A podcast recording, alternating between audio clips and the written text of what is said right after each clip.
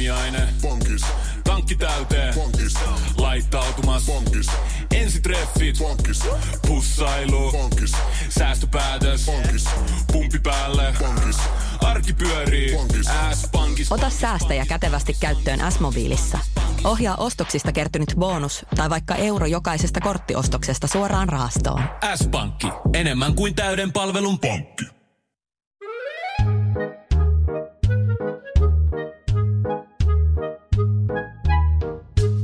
Kyllä mulla tulee niinku se fiilis, että herra Jumala puo nyt jotain päälle. Kun mä tiedän, miten me miehet ajatellaan. Mä sanoin tämän ihan hirveä raivo. Iltapäivälehtien toimittajat soittaa, että no niin, mites meni Ratana sovinisti. Moikka!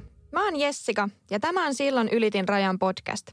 Tässä neljän jakson podcastissa on mukana viisi radiomaailmasta tuttua juontajaa ja he ovat mun kanssa keskustelemassa, miten puheenmurros on näkynyt heidän työssään, kuinka ajatusmallien muutos on vaikuttanut radiopalautteisiin ja yleisesti missä menee huumorin raja. Ja totta kai myös siitä, milloin he ovat itse ylittäneet rajan.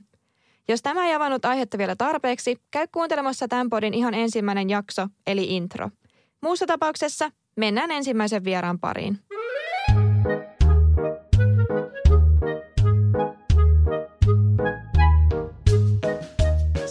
Seuraavaksi vieraakseni saapuu Konkari, joka on tehnyt pitkän linjan radiouraa ja myös televisiossa eri juonto- ja kommentaattoripestejä.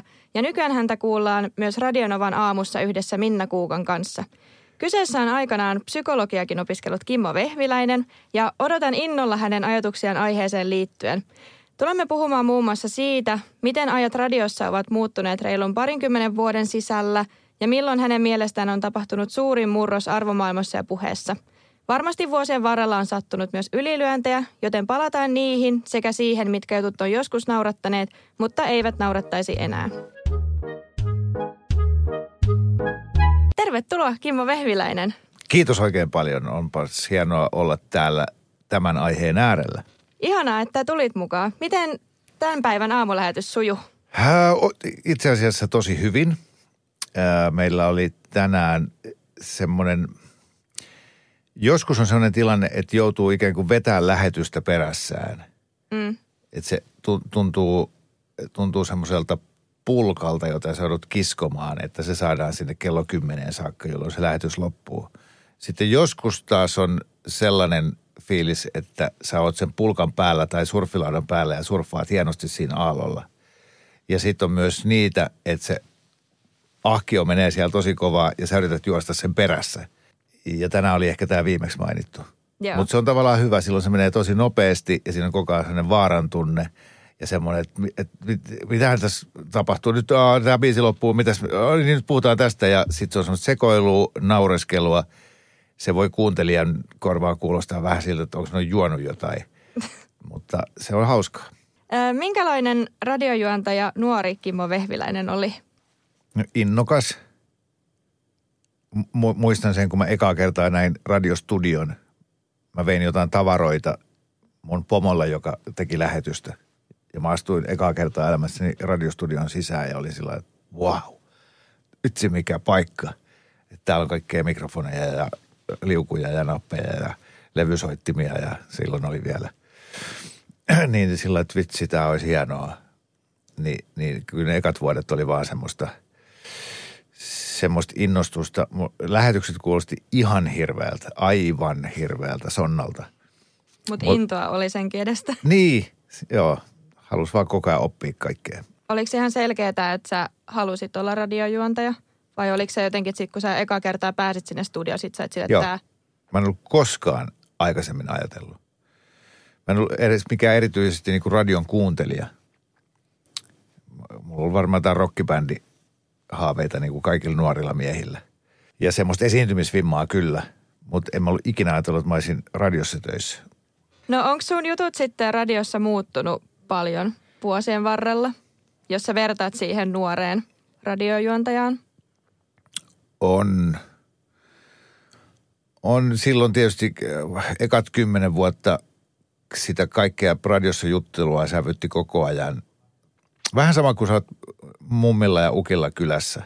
Ja vähän sensuroit ittees, että onko tämä nyt sopivaa, voiko mä nyt puhua tästä ja vähän niin kuin pelkää olla oma itsensä. Mm. Koska jännittää ja, ja jotenkin, että nyt ollaan radiossa, niin pitää puhua asiallisesti. Ja, ja vasta sitten niin kuin vuosien karttuessa on oppinut huomaamaan, että, että vaikka välillä on puhunut ohi suunsa ja, ja välillä ö, ylittänyt kaikki hyvän maun rajat, niin, niin ihmiset silti antaa anteeksi. Ja, ja itse asiassa mitä enemmän on oma itsensä ja niin sanotusti haava auki ja puhuu niin kuin oikeasti oikeasti omista tunteistaankin ja näistä, niin, niin se enemmän ihmiset tykkää. Joo. Ja päästään myös myöhemmin just noihin, että, että on luultavasti tullut vuosien varrella jotain ylilyöntejä ja muitakin, niin palataan näihin asioihin sitten vähän myöhemmin. Mutta öö, sä siis olit nyt, tai aloitit Novalla nytten uusiksi marraskuussa. Joo. Sitä ennen sä olit 12 vuotta Nelosen kanavilla ja sit, sitä ennen taas 14 vuotta Novalla. Jep. Ja sitä ennen on näitä pienempiä radioita sit, missä oot ollut. Joo, ei niitä ollut kuin kaksi Radio 10 ja sitten hetken aikaa ehdin olla Hyvinkään voima-asemalla. Mikä? Joo, sellainenkin oli. Se oli hieno. Voima-asema. Oi. Mutta, ja, ja si- silloin mä ajattelin, että täällä mä nyt on töissä, mutta sitten perustettiin Helsinkiin Suomen uutisradio Oy AB, joka sitten tunnettiin Radio Novana. Ja, ja sitten mä laitoin niin kuin demonauhan sinne, että pääseekö teille töihin ja, Joo. ja tota, sitten ihme kyllä pääsin. Mutta mistä, kun sä oot näin monta vuotta tehnyt radioa, niin mistä sitä puhuttavaa riittää? Joo, se, jo- joskus silloin aikanaan sitä, se oli sellainen huoli, että, että mä oon kaikki mun jutut kertonut jo kahteen kertaan. Mutta jos toi huoli olisi aito, niin sehän tarkoittaisi sitä, että et, et eihän sullakaan olisi sun kavereiden kanssa enää mitään puhuttavaa. Tekin olette Mm. varmaan jo puhunut kaiken. Sun, Niin. sun perheenjäsenten tai sun parhaiden ystävien kanssa, kenen kanssa te puhutte päivittäin. Jostainhan te koko ajan suu käy ja te vaan puhutte. Et mm. Se on kyllä, meillä kaikilla ihmisillä on taito ihan joka päivä puhua. Et, et, kun, ei ne radiossa puhuttavat aiheet ole yhtään sen kummallisempia kuin se, mitä sä puhut nyt, kun sä näet töiden jälkeen jonkun kaverin, niin Oo, illalla tulee nuo euroviisut ja mitenhän sen kääriä nyt käy ja voi vitsi kun aurinko paistaa ja huhu, milloinhan tuo Ukrainan sota loppuu. Mm. Nyt tätä tehdään siis, kun illalla on kääriä semifinaalissa. Joo. Niin ihan samoin juttuja me joka päivä siellä radiossa puhutaan. Ja et Niin. usko, mitä mulle kävi eilen. Siis aivan sairas juttu, lokki kakkas mun olkapäälle. Jota sä kerrot normaalistikin kavereille, koska lokit kakkaa koko ajan kaikki olkapäälle. Millaiset jutut sit ihmisiä yleensä kiinnostaa kaikkea sitten niitä? Onko ne just semmoisia periaatteessa pienimpiä asioita, just jotkut arkipäivän, just se, että miten sä punnitset sun hedelmät vaikka? Että onko ne niinku semmoisia, mihin ihmiset enemmän niinku reagoi vai onko ne jotkut ajankohtaiset vaikka uutiset? Enemmän ihmiset reagoi arkisiin pieniin asioihin. Joo. Niin kuin siinä muodossa, että ne soittaa ja laittaa viestiä ja, ja kaikkea. Kyllä se on melkein niin, että vaikka se asia olisi tosi iso, vaikka ilmaston lämpeneminen, mutta jos sä tuot sen niin kuin yhden ihmisen tasolle, että miten se liittyy sinun elämään, mm. niin, niin silloin totta kai se on helpompi reagoida ja se on kiinnostavampaa. Kun tuommoinen radion aamuohjelman teko ei ole mikään A-studio, missä syvennytään tunniksi puhumaan yhdestä asiasta. Silloin totta kai puhutaan ilmaston lämpenemisestä, siellä on asiantuntijoita ja sitä vatvotaan niin kuin joka puolelta. Mutta mehän puhutaan semmoisissa kolmen minuutin, neljän minuutin pätkissä ja sitten tulee aina biisi. Niin, niin tavallaan semmoinen jonkun politiikan tai, tai ympäristöasioiden semmoinen vakavahenkinen syvältä ruotiminen, se ei ole niin kuin meidän homma. Mm. Välillä haluaisikin tehdä semmoista, mutta, mutta me voidaan ottaa se aihe kyllä, että hei, puhutaan nyt tästä, tämä on vakava juttu, mutta aika nopeasti tuodaan se semmoiseen arkielämään. Mutta kaikkein parhaiten toimii aina nämä, että kummalle puolelle näkkileipää voi laitetaan, siihen reikäpuolelle vai siihen tasaiselle puolelle. Mutta se Mutta jos, sä kysyt, jos sä kysyt, että mikä olisi sopiva lääke ilmaston lämpenemiseen, niin tulee ehkä yksi viesti. Vaihtakaa aihetta. Se... Joo. Kiitos viestistä. Niin, just.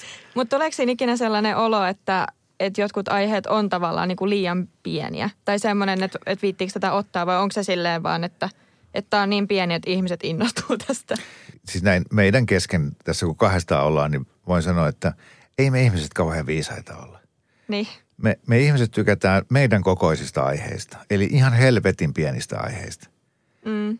Että niin kuin, kuinka monta palaa vessapaperia, kaksi vai kolme, kun pyyhit. Niin, niin se on niin kuin just sopivan kokoinen. Et siitä kun mennään ylöspäin, niin, niin se joukko, ketä se jaksaa kiinnostaa, harvenee koko ajan. Miten radiojuontaminen on yleisesti muuttunut parin vuosikymmenen aikana? No mun on helpompi vastata kolmen vuosikymmenen, koska silloin kun mä aloitin, niin silloin, silloin niin kuin juonnettiin, silloin kuulutettiin. Silloin, silloin oli vielä to, vahvasti voimissaan semmoinen nuotti. Tapo, ne, jotka muistaa Tapani Ripatin ja, ja muita hänen aikalaisiaan, niin hei vaan ja oikein mukavaa iltapäivää. Tervetuloa tänne kadun aurinkoisemmalle puolelle ja tästä soitetaankin Eaglesin New Kid in Town, uusi Kid Townissa – se- se oli, että eihän kukaan puhu normaalisti noin. Mutta niin. radiossa puhuttiin noin. Se oli semmoista, että esitettiin radio DJtä. Hei hei, täällä sun seuranasi aina aurinkoinen Harri. Joo. Ja siitä se lähti liukumaan silloin 90-luvulta. Tämä oli vielä niin kuin 90-lukua ja 80-lukua. Niin siitä kun, mä en osaa oikein sanoa miten ne on mennyt, mutta siitä tähän päivään, niin koko ajan kaikki esiintyminen radiossa on muuttunut sellaiseksi, ettei enää esiinnytä, vaan ollaan ihan omia itsejään. Ollaan mm. mykkiä, ollaan laiskoja, ollaan pahantuulisia, hyväntuulisia, hihitetään, naureskellaan, hölmöillään. Ja mitä enemmän sä teet sitä, sen enemmän ihmiset tykkää. Mutta se on ihan sitä samaa, mitä on niin YouTube täynnä. Siellä on tavalliset ihmiset, tai TikTok. Tavalliset ihmiset tekee asioita.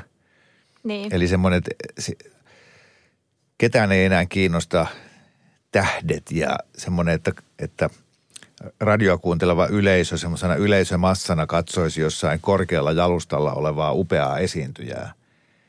Vaan, vaan kaikkihan haluaa semmoista tavallisuutta ja taviksia ja tosi TV-ohjelmat on ikuisesti suosittuja, koska niissä on taviksia. Niin voi olla myös, että siinä on semmoinen, mä en muista mikä se termi on sille semmoinen niin kuin ystävyyssuhde, että tuntuu, että se toinen on siellä kaverina ja että aina palaa sen luokse.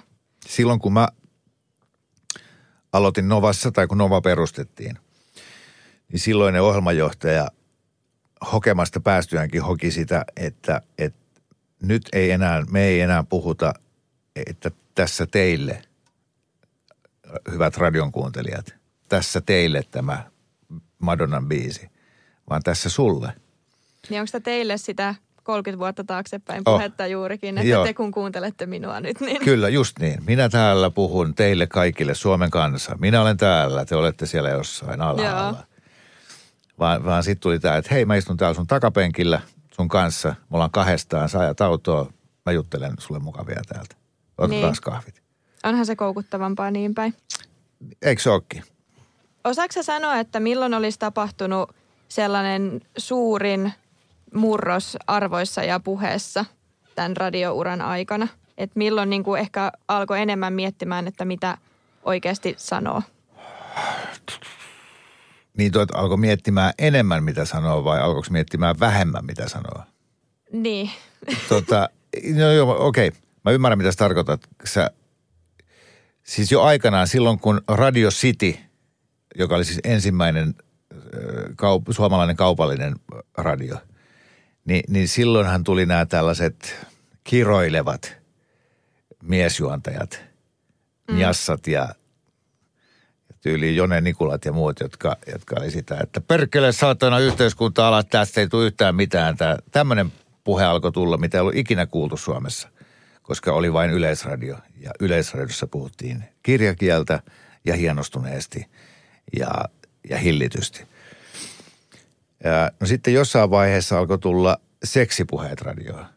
Et kuka eniten puhu runkaamisesta ja panemisesta, niin se oli suosituin. Eli Jaajo. No sitten tuli, sitten tuli metoo ja, ja ajat, kaikki ajattelu tästä ihmisten tasa-arvosta. Niin silloin tietenkin sen myötä kyllä karsiutui sitten kaikki rasistiset puheet ja homofobiset puheet ja, Ja ehkä sen myötä tuli semmoista, että piti niin kuin miettiä, että miten mä nyt sanon tämän. Ja joo, nyt, nyt, nyt se, että somessa sun pitää, mun mielestä niin kuin somessa pitää olla paljon enemmän kieli keskellä suurta kuin radiossa. Että jos sä someen kirjoitat, että mä vihaan noita imettäviä äitiä, niin se, se on kuolemantuomio. Sä Joo. et, sä, et enää, sä et enää koskaan voi näyttäytyä missään. No ei kukaan nyt varmaan semmoista radiossakaan sano, mutta Niin kuin sit kun se on somessa, niin sä oot oikeasti pistänyt siihen ajatusta ja kirjoittanut sen tai kuvannut sen silleen, että okei, tää on nyt hyvä ja tämän mä lähetän. Mutta sitten taas radiossa silleen, sä saatat sanoa jotain ja olla silleen, että no olikohan tämä nyt, Niin, oliko va- tämä nyt se, mitä mä ajattelen oikeasti? niin vaikka somessakin, eihän ihmiset silleen tee päivityksiä. Et sä Niin. sillä, että mietinpä tässä nyt kolme tuntia, että onkohan tämä nyt hyvä tämä minun kirjoitusasu. Saa vaan pam, ja se on siellä. Niin, Ja sitten sillä, oho, ja sitten vaikka sä pyydät, että sori, joo, tämä oli vähän nyt virhe, niin ei, sitä ei anneta anteeksi, kun se lukee siellä. niin. Ja semmoinen on helppo lähettää sitten eteenpäin ja sitten siitä Mm. oikein kasvaa semmoinen kunnon lumipalloefekti. Niin siis, että mä näen sen niin, että niin kuin ainakin mun omalta kohdalta, että mä varon omia sanojani nykyään paljon vähemmän kuin 20 vuotta sitten. Ai vähemmän. Vähemmän. Silloin mä, ja, si- ja silloin mun mielestä radiopomotkin oli semmosia, että ei ehkä ole sopivaa puhua politiikkaa tässä meidän ohjelmassa. Ja ei ehkä, ei ehkä kiroilla. Joo, jos Nova alkuaikoina, niin Novassa ei todellakaan kiroiltu. Mm. Ja viimeksi tänä aamuna sanoin perkele.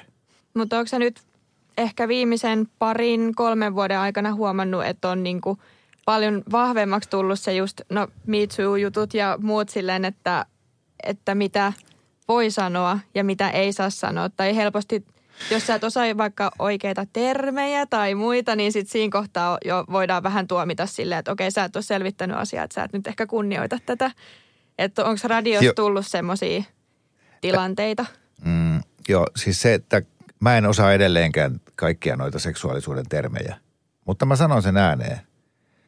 Ja joka kerta, kun mä sanon ääneen, että hei, ei näistä ota hullukas selvää, kun näitä on 25 erilaista. Että sori, että mä en ole opetellut näitä nyt ulkoa.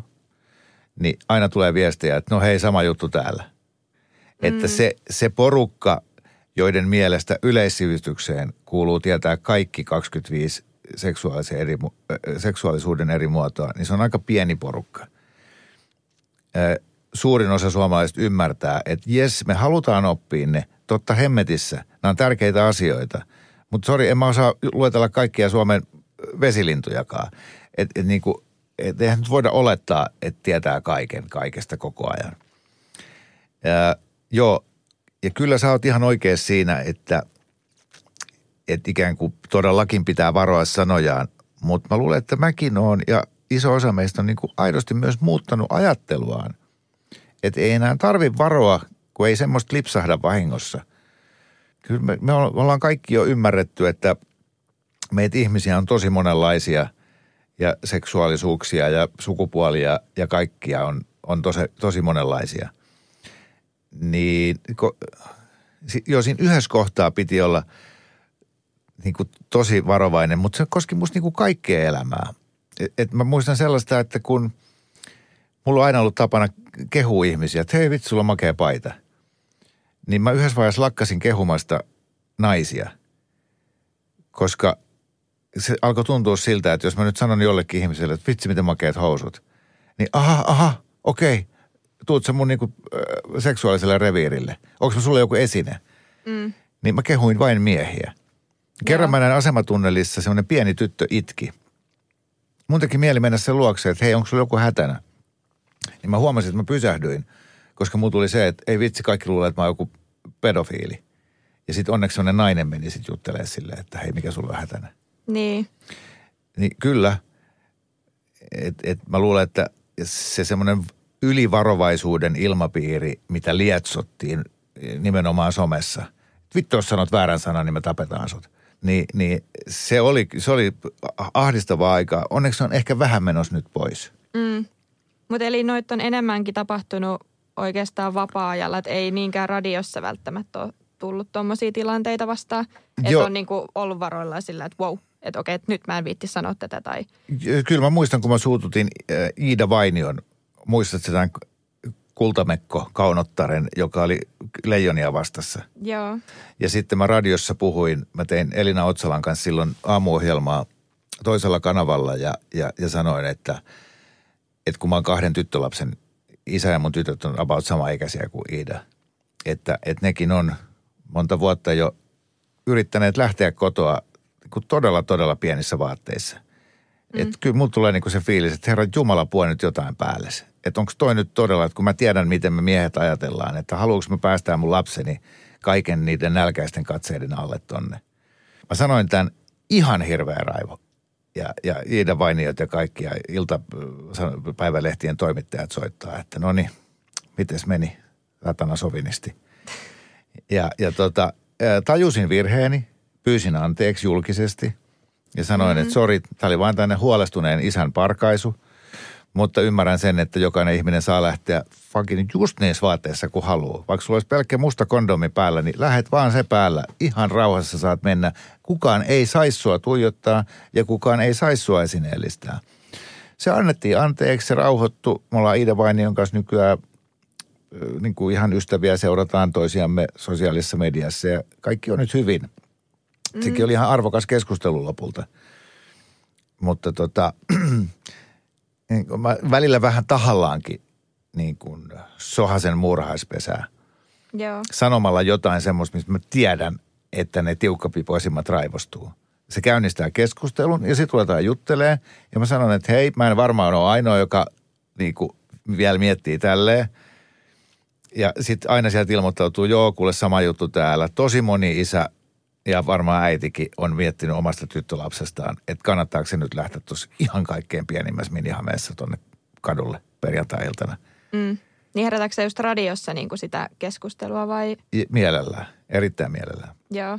Siis teen sitä mielelläni, mutta esimerkiksi nyt kun ollaan tehty Novan aamua, niin, niin okei, meidän niin kuin pääasiallinen tarkoitus on sillä aika höyhenen kevyesti piristää ihmisiä kesken aamurutiinien – että välttämättä sitä ei tule niin kuin edes viikoittain tehtyä, että napataan joku tuommoinen oikea aihe. Mutta kyllä, mm. kyllä mä otan mielellään niin kuin kovasti yhteiskunnallista kantaa asioihin. Mutta on just tämä, että, että jos ottaa semmoisen niin kuin tossakin esimerkissä, että sun ajatus ei todellakaan ollut mitenkään paha, mm. vaan silleen, että sä vaan sanoit sen, että miten sä itse kokisit siinä kohtaa, jos sun omat lapset, niin se on hassu, miten semmoisesta asiasta lähtee niin iso juttu loppujen lopuksi, vaikka oikeasti varmasti kaikki ymmärsivät, että et sä tarkoittanut siinä niin kuin oikeasti mitään pahaa. Mm.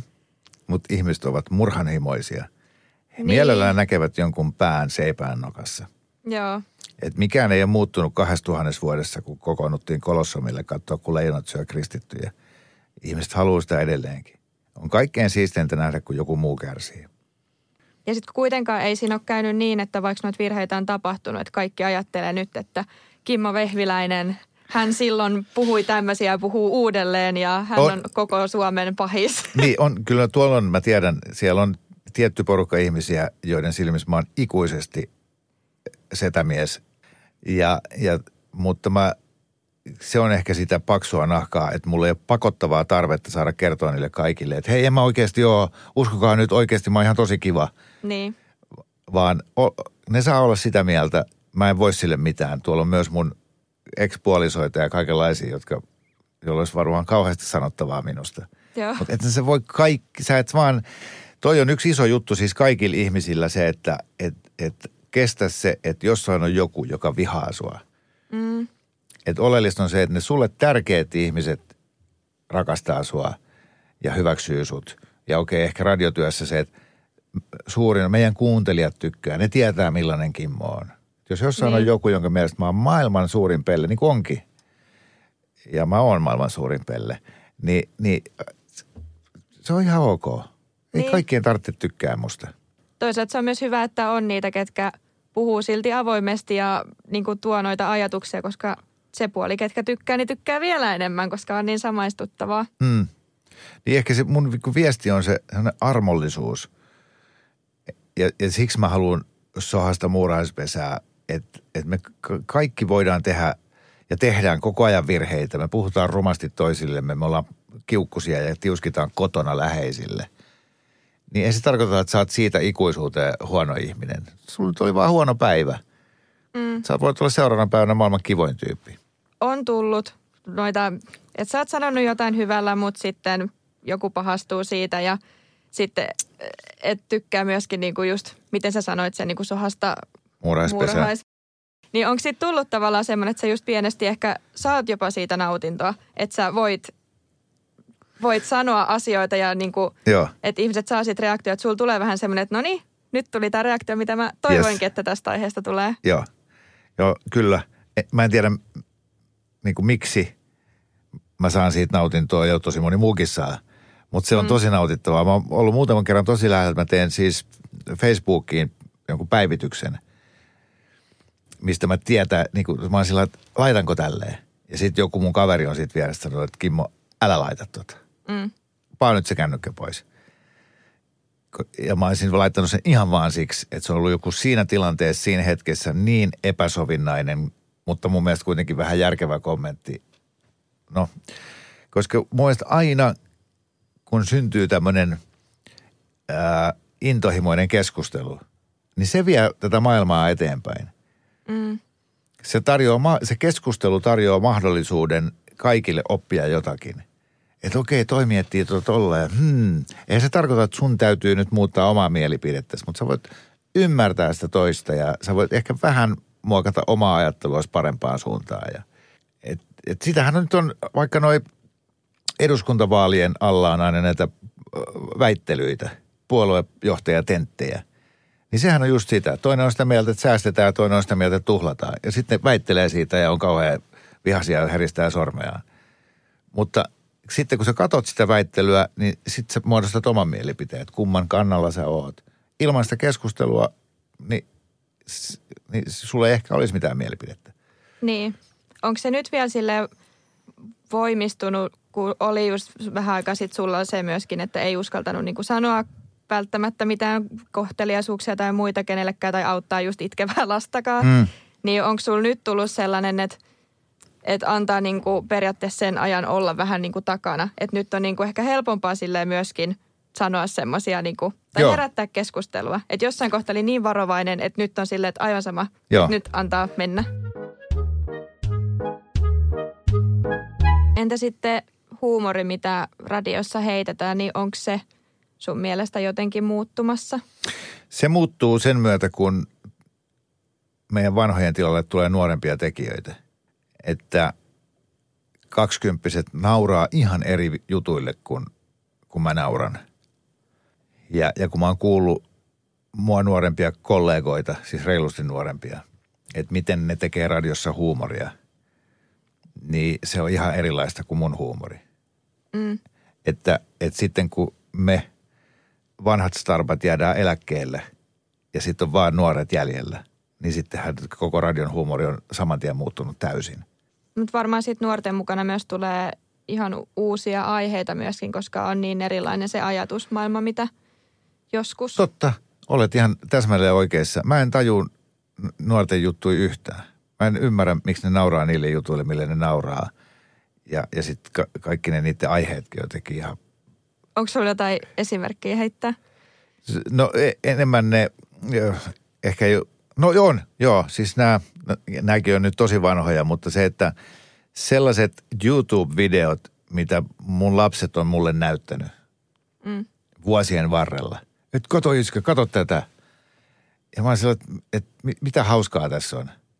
Jotain Ronnie Backin tai kahden kilon siika tai näitä, näit, no ikivanha juttu, mutta kuitenkin siis niin kuin, mä oon vaan sillä, että eihän tässä ole mitään järkeä. Että katsokaa veli puolikuu tai kummeli. Siinä on oivallista sketsihuumoria. Nyt täytyy sanoa, että on ehkä vähän nyt sitä se miespuhetta niin kuin näin nuoren korviin. Mutta joo, siis ei tommosia niin kuin, mitä tommosia heittoja on ollut joskus YouTubessa ja muualla, niin ei niitä kyllä niin kuin oikeastaan pysty edes selittämään mitenkään. Niin. Se on vaan joku semmoinen, mikä niin kuin on ollut ja sitten se vaan naurattaa. Ja kaikki tietää se ja sitten sitä voi heittää jossain normikeskustelussa just silleen kahden kilon siika. Joo, Ja sitten kaikki on vaan silleen, että toi oli hyvä juttu. Just Vaikka niin. ei siinä ole mitään järkeä. nimenomaan. Niin mä ymmärrän, että ei välttämättä pysy ihan mukana. Joo, ja sitten kun mä oon näyttänyt kaksikymppisille näitä mun, mun mielestä vanhoja hauskoja sketsejä, niin ne on sillä että sori, mitä, mitä hauskaa tässä on. Siis ihan oikeasti kahdella sukupolvella on ihan erilainen käsitys huumorista. Että mikä on mm. hauskaa ja mikä ei. Joo. Turhasta taas yrittää ymmärtää. Missä sun mielestä sit menee huumorin raja, niin kuin radiojuonnoissa? Periaatteessa mä oon sitä mieltä, että kaikesta voi tehdä vitsiä, mutta ei radiossa. Silloin, jos sun yleisö tuntee sut, että sä istut iltaa vaikka ystävien kanssa, ja ne tuntee sut siis tosi hyvin, ne tietää, mitkä sun arvot on oikeasti ja mitä sä oikeasti ajattelet, niin silloin sä voit tehdä ihan mistä vaan huumoria. Ilman, että se ylittää niin kuin hyvän maurajaa, mun mielestä. Mutta, mutta radio on eri juttu. Sä kuitenkin puhut vähän anonyymisti ilman kuvaa ja ihan sama juttu televisiossa, mutta tavallaan että sillä vastaanottajalla ei ole mahdollisuutta siinä hetkessä vastata siihen. Ei voi olettaa, että se kuuntelija, vastaanottaja tuntisi mut niin hyvin, että se ymmärtää, että aah, Kimmot, nyt tää on vaan Kimmon tota tyhmää huumoria. Vaan se saattaa loukkaantua sit tosi pahasti. Mistä aiheesta sitten ei välttämättä tekisi mitään vitsiä? Siis mä tarkoitan sellaista, että en mä voi, en mä halua sanoa, mä voin, mutta en mä halua sanoa radiossa, että, että tota, ne mitä väliä niistä aller- allergikoista, että nehän nyt aivastelee muutenkin. Mm. No jos sulla on tosi paha allergia, niin ei, ole kauhean, ei tunnu kivalta kuulla tuollaista. Tai että tota, äh, eihän, joo, kaikkia, kaikkia ei voi ottaa huomioon. Se on tosi yleinen negatiivisen palautteen muoto on se, että esimerkiksi perjantaina sanoa, että ei vitsi viikonloppu edessä, että aivan mieletöntä. Kaksi päivää pelkkää nautintoa ja auringonpaistetta luvattu. Sekunti, niin sieltä tulee viesti, että minä olen koko viikonlopun töissä täällä kellarissa – Joo, mä näin ton Sori. tulevan. niin, niin, niin ikään kuin tuollaista tapahtuu, mutta, mutta totta kai pitää olla niin kuin, pitää olla kohtelias. On epistä haukkua muita, kun ne muuten ei ole siinä läsnä, että ne vois vastata siihen. Eli onko tähän nyt se sama, että, että jos se toinen olisi vieressä ja sä pystyisit sanomaan sen sille Niin, suoraan päin naamaan, niin semmoisia asioita voi sanoa. Mutta jos et pystyisi, niin sit parempi olla sanomatta, koska joku kuuntelijoista voi olla just se ihminen, mm. kenen sä et haluaisi niin sanoa. si, siinä on niin sellaisia has, jänniä niin kirjoittamattomia sääntöjä, että kun rikkaille voi naureskella, jos on itse köyhempi. Mm, Eikö niin? Ja, ja sitten esimerkiksi, kun mulla on ystäväpiirissä on homoseksuaaleja ihmisiä, niin nehän kuittailee toisilleen k- koko ajan. Mm. Ja sitten jos siinä seurueessa on yksi heteroseksuaali, niin ei se voi ruveta mitään homovitsiä heittää. Vaan se on vähän sillä että okei, hei, sä et saa kertoa tätä vitsiä, mutta me voidaan. niin, Niin, mun on sellaisia kirjoittamattomia, sun pitää koko ajan niin kuin aistia, että mikä on missäkin seurassa sopivaa. Mutta me ihmiset ollaan kyllä tosi hyviä siinä. Mehän ollaan aika taitavia, että että et sä voit pihalla kiroilla jonkun sun kaverin kanssa ja kertoa kauheat juttuja. Sit sun mummi tulee sieltä ja sit sä oot sillä hei mummi, mitäpä sinulle kuuluu? Sä salaman nopeasti muutat sun puheen toisenlaiseksi. Kun et Niin. sä vitti, vittua sille hokee vanhalle mm. ihmiselle. No onko sul, tuleeko sulla suoraan mitään semmoista juontoa tai tilannetta mieleen, milloin susta on selkeästi tuntunut, että nyt sä oot ylittänyt rajan?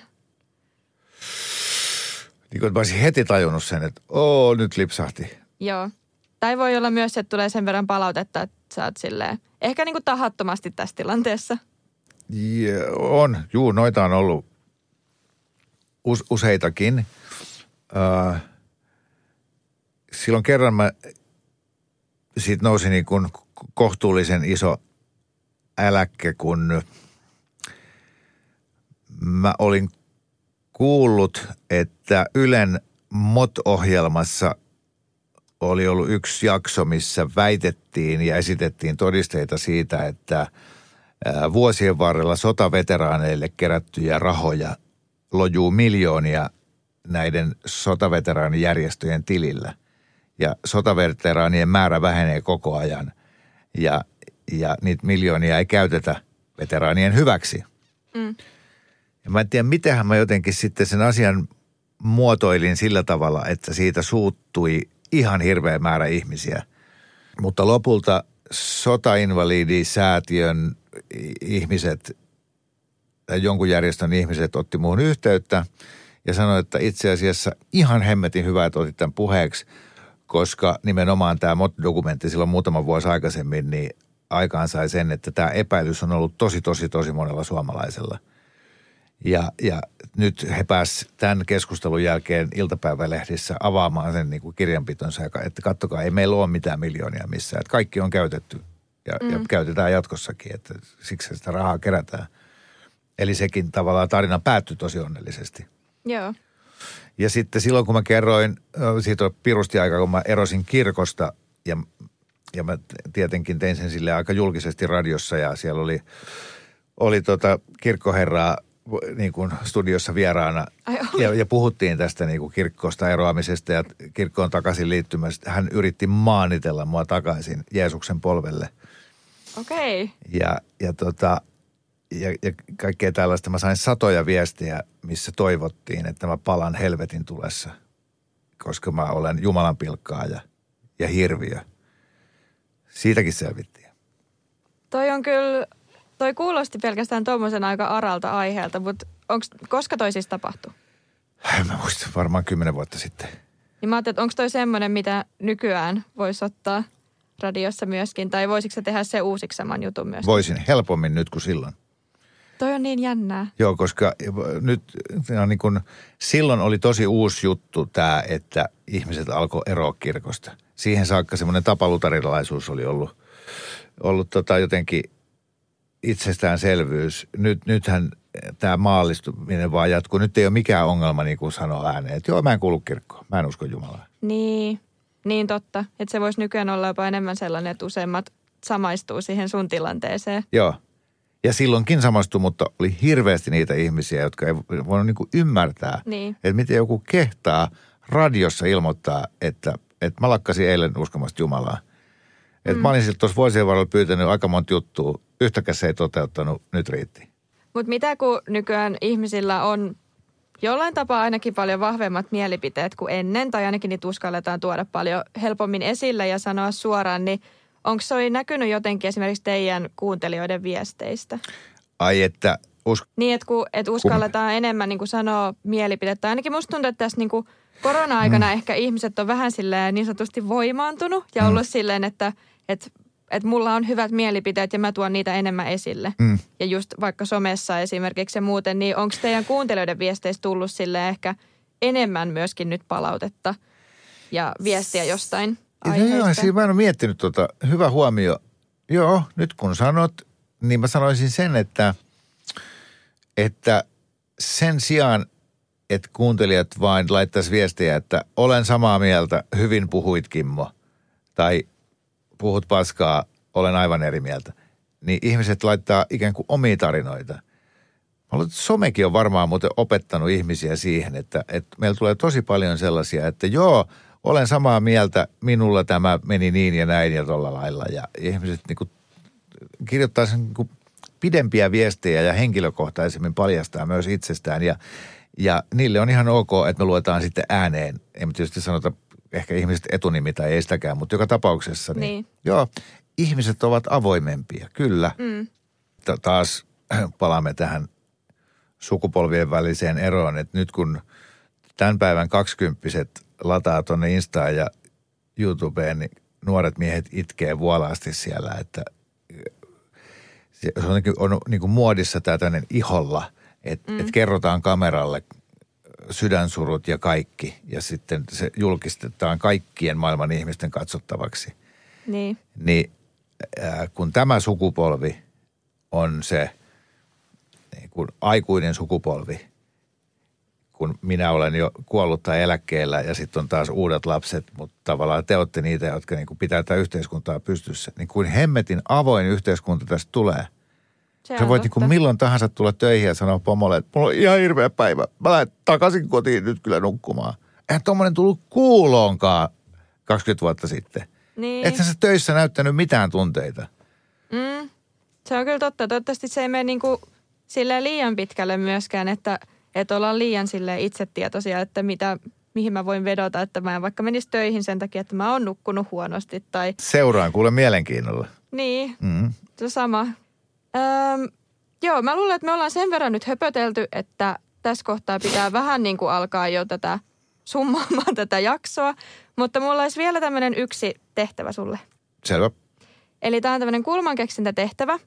Ja Minkä mä, keksintä? kulman, Ahaa, niin kuin aihekulman. juu.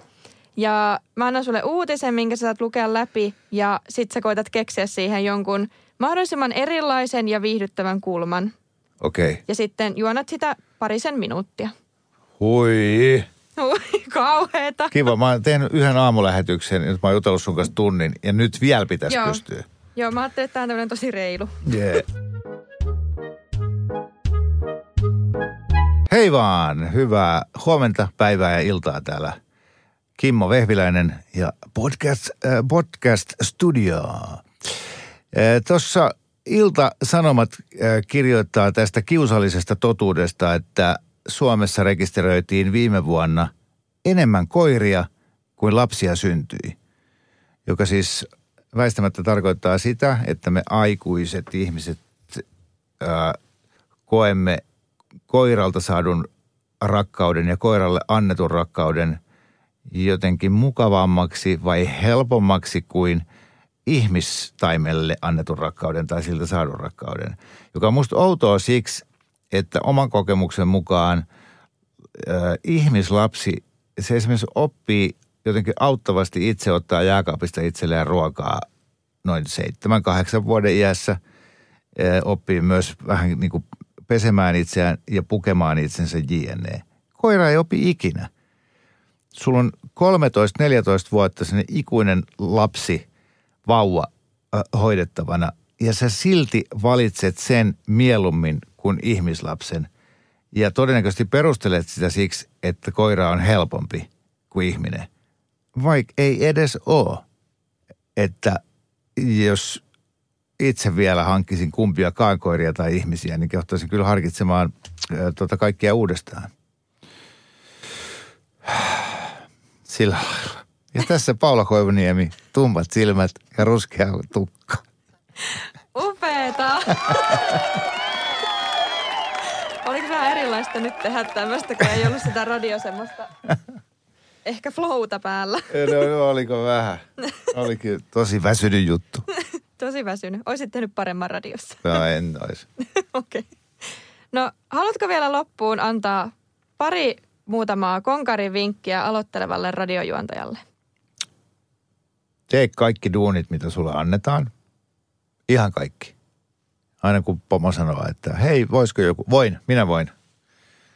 Koska se oikeasti maksaa sitten myöhemmin itse takaisin, vaikka joutuu painaa ihan hullua päivää aluksi ja ekat vuodet. Ja sitten toinen, että, että ka- kaiva itsestäsi se uteliaisuus esiin. Siis se, että on aidosti kiinnostunut, miksi joku tekee tolleen, miksi tuo ajattelee noin, miksi ton mielestä on kiva katsoa viisi tuntia, kun Charles ajaa vaunuilla Lontoon kaduilla. Kiitos. Ja kiitos todella paljon, että olit täällä vieraana. Tämä oli tosi silmiä avaava keskustelu. Viimeinen kerta, kun setämies kutsutaan tänne. Jos tosiaan haluat Kimmoa kuulla, niin nykyään Radio Novaan aamussa yhdessä Minna Kuukan kanssa he juontavat arkisin kuudesta kymppiä.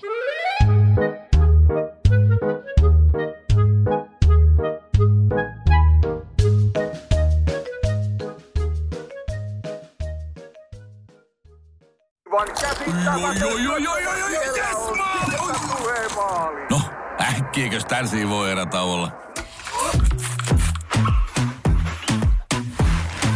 Tule sellaisena kuin olet, sellaiseen kotiin kuin se on. Kiilto. Aito koti vetää puoleensa.